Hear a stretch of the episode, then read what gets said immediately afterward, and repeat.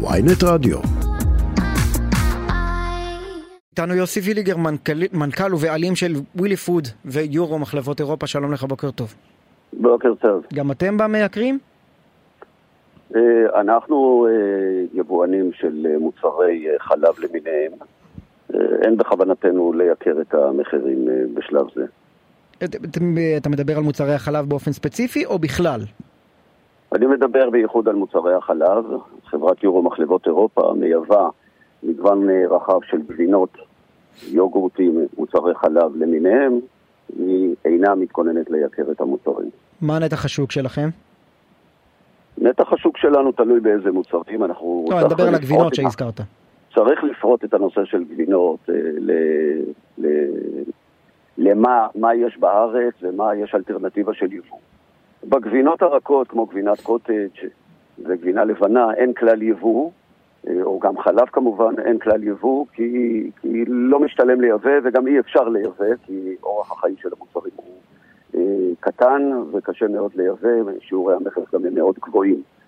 אבל בגבינות הקשות, המלוחות, הלבנות, כמו הגבינות הבולגריות, גבינות פטה, גבינות שמנת, שאותן מייבאים מחו"ל, המוצרים שלנו אה, נמכרים במחירים זולים יותר מאשר מוצרי, המוצרים המיוצרים בארץ.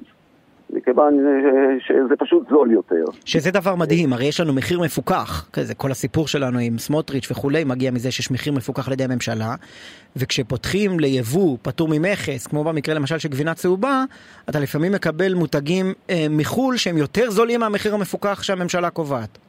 זה המצב, כי אתה, כשאתה מדבר על גבינות צהובות, אז הגבינות הצהובות, שלמשל חברתנו מייבאה, יורו, הן זולות יותר מהגבינות שנמכרות בארץ. אלא מה? יש כאן גם בעיה צרכנית. כי קח למשל גבינה, גבינות של עמק, של תנובה, או גבינות אחרות שנמצאות פה במדינת ישראל עוד בימי בן גוריון. הקהל שבוי למוצרים האלה, ולכן הוא משלם יותר. יש לו אלטרנטיבה זולה יותר. בגבינות האלה, הוא צריך לבחור, זה נמצא על המדף. אז, לכן, אתמול, לכן אתמול הגיע דוח מבקר המדינה על משק החלב, והוא אומר אה, שזה לא דבר חדש, גם אה, ה-OECD אומר את זה כבר שנים, ומשרד האוצר רוצים לקדם כזה דבר. הם אומרים תעברו למודל שאימצו באירופה של פתיחת השוק לתחרות, ואם אתם רוצים להגן על החקלאות, ת, ת, ת, תיתנו תמיכות ישירות כספיות, ולא אה, במכסים גבוהים ודרך העלות הגבוהה של הצרכן. אתה תומך בכיוון הזה? כמובן שזו דרך נכונה, תסבסד, מכיוון שכנראה בישראל החלב יקר יותר מכל מיני סיבות. מאשר בחו"ל, אז תסבסד את החקלאים, תעזור לחקלאים בסבסוד ישיר, לא על חשבון הצרכנים. אתה מבין למה החקלאים מתנגדים לזה? הם לא באופן רשמי הם אומרים אנחנו תומכים בזה, אבל. אה, לא התוכנית של הרפורמה בחקלאות של אה, ליברמן ופורר לא בדיוק עברה בקלות. תראה, אני לא נכנס אה, למה כן ולמה לא. אני רק מדבר על עובדות. העובדות הן שלייבא מוצרים כאשר אתה פוגש אותם על המדף, אז אתה רואה שמוצרים שאותם מייבאים, כי כמו שאמרתי, אי אפשר לייבא את הגבינות הרכות וגם את, אה, כמובן, חלב, אבל כשאתה רואה יבוא של מוצרים, על המדף הצרכן יוכל לפגוש אה, גבינה צהובה, תוצרת חוץ כמו יורו, לעומת גבינות אחרות תוצרת הארץ, הוא יוכל למצוא אותם במחירים זולים יותר. הוא צריך להחליט את מה הוא קונה. אותו דבר גם בגבינות uh, המלוכות, כמו גבינה בולגרית, גבינת פטה, גבינות שמנת, הוא יכול למצוא על המדף מוצרים שאיכותם אינה פחותה מהמוצרים המיוצרים בארץ, במחירים, uh, אני לא אקרא, אני אקרא לזה מחירים הוגנים, מחירים יותר נמוכים מהמחירים uh, של תוצרת הארץ. למה תוצרת הארץ יותר גבוה? מכיוון שכנראה שכאן יותר יקר כל דבר. אה, ואני לא נכנס לרווחיות שהחברות האלה רוצות... לא, אבל כשאתה, כש, כשכל המחלבות האלה מודיעות על עליית מחירים, ואתה אומר לי הבוקר שאתה לא מעלה מחירים, זה אומר שהשאר חזירים? אני לא בטוח שהם חזירים, אני לא מכיר את העלויות שלהם, אני לא מכיר בדיוק את העלויות של מוצרי חלב בישראל, כמה עולה החלב. ידוע שהחלב בישראל הוא יקר יותר מאשר החלב בחו"ל מכל מיני סיבות. אה, אני לא קורא, לא, במילה הזאת אני לא יכול להשתמש. הקהל הוא זה שצריך לבוא ולהחליט מה נוח לו יותר לקנות. המוצרים נמצאים על המדף, ואני חושב שיש בעיה גם בקהל הישראלי, שהוא אה, אומנם אה, צועק, אבל כשהוא מגיע לסופר הוא משתתק.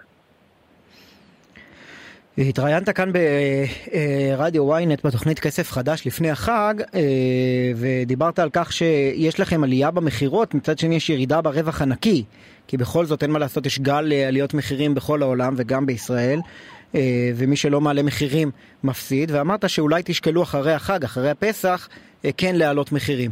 מה החלטתם בסופו של דבר? תראה, אנחנו כרגע לא מעלים מחירים. זה נכון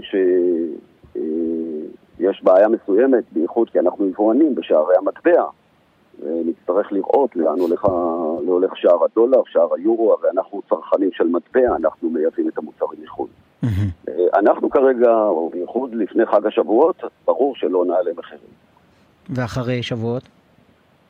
הכל לגופו של עניין, אנחנו נראה מה קורה, כמו שאמרתי, נראה מה קורה. אם הדולר, אם הדולר יורד, אתה יכול לחיות אה, עם המצב בשלום? אם הדולר ממשיך לעלות, yeah. אתה בבעיה?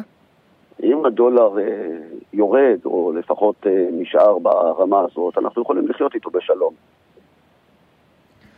טוב, אני, אני חוזר רגע לנתונים שפורסמו בדוח מבקר המדינה. אה, מחיר החלב בישראל גבוה, לצרכן גבוה ב-77% ממה שקורה באיחוד האירופי. לדעתך, ההבדלים שיש, בכל זאת אנחנו מדינה קטנה ויש לנו יבוא מוגבל עם השכנות וכולי וכולי, מצדיקים כזה פער? תראה, קודם כל אי אפשר לייבא חלב.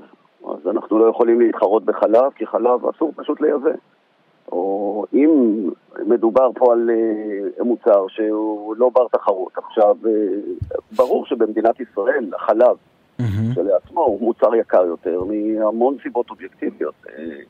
Uh, מה שהחיות, מה שהפרות למשל צורכות, המזון לפרות בישראל הרבה יותר יקר מאשר המזון בחו"ל.